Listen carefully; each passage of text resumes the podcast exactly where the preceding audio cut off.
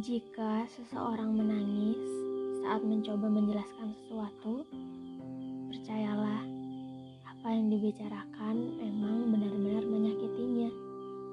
Entah dalam hubungan atau cinta, entah itu seseorang ataupun mimpi.